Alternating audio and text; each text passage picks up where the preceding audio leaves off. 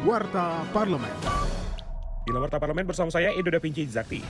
Ketua DPR RI Puan Maharani menyebut rancangan Undang-Undang Tindak Pidana Kekerasan Seksual atau RUU TPKS telah disetujui pada rapat pleno Badan Legislasi DPR RI dan akan masuk pada pembicaraan tingkat 2 untuk disahkan dalam rapat paripurna. Menurut Puan, pengesahan RUU TPKS ini merupakan bingkisan indah menuju peringatan hari lahir Raden Ayu Kartini. Politisi fraksi PD Perjuangan itu menegaskan Undang-Undang TPKS akan menjadi payung hukum untuk merehabilitasi pelaku, serta sebagai jaminan agar kekerasan seksual tidak kembali terulang dan mewujudkan lingkungan tanpa kekerasan seksual. Warta Parlemen. Dalam rapat kerja dengan Menteri Dalam Negeri, anggota Komisi 2 DPR RI Rizky Nizami Karsayuda menyampaikan penggunaan dana desa harus terkoordinasi dengan baik untuk peningkatan pembangunan desa, bukan untuk program kementerian dan lembaga dari pusat. Lebih dari 65 persen APBD desa itu hanya untuk melayani seluruh keinginan berbagai kementerian dan lembaga di tingkat pusat ini.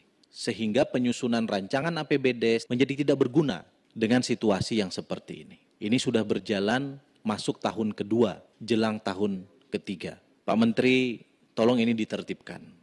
Dan ini tentu akan membuat bukan hanya otonomi desa yang tersandra, tapi juga pemerintahan-pemerintahan desa kita di seluruh Indonesia tidak memiliki ruang untuk melaksanakan tata kelola pemerintahnya dengan baik. Kinerja Wakil Rakyat simak di media sosial DPR RI. Komisi 9 DPR RI meminta Badan POM beserta Balai POM di seluruh Indonesia untuk melakukan pengawasan terhadap pangan jajanan berbuka puasa agar terhindar dari bahan berbahaya.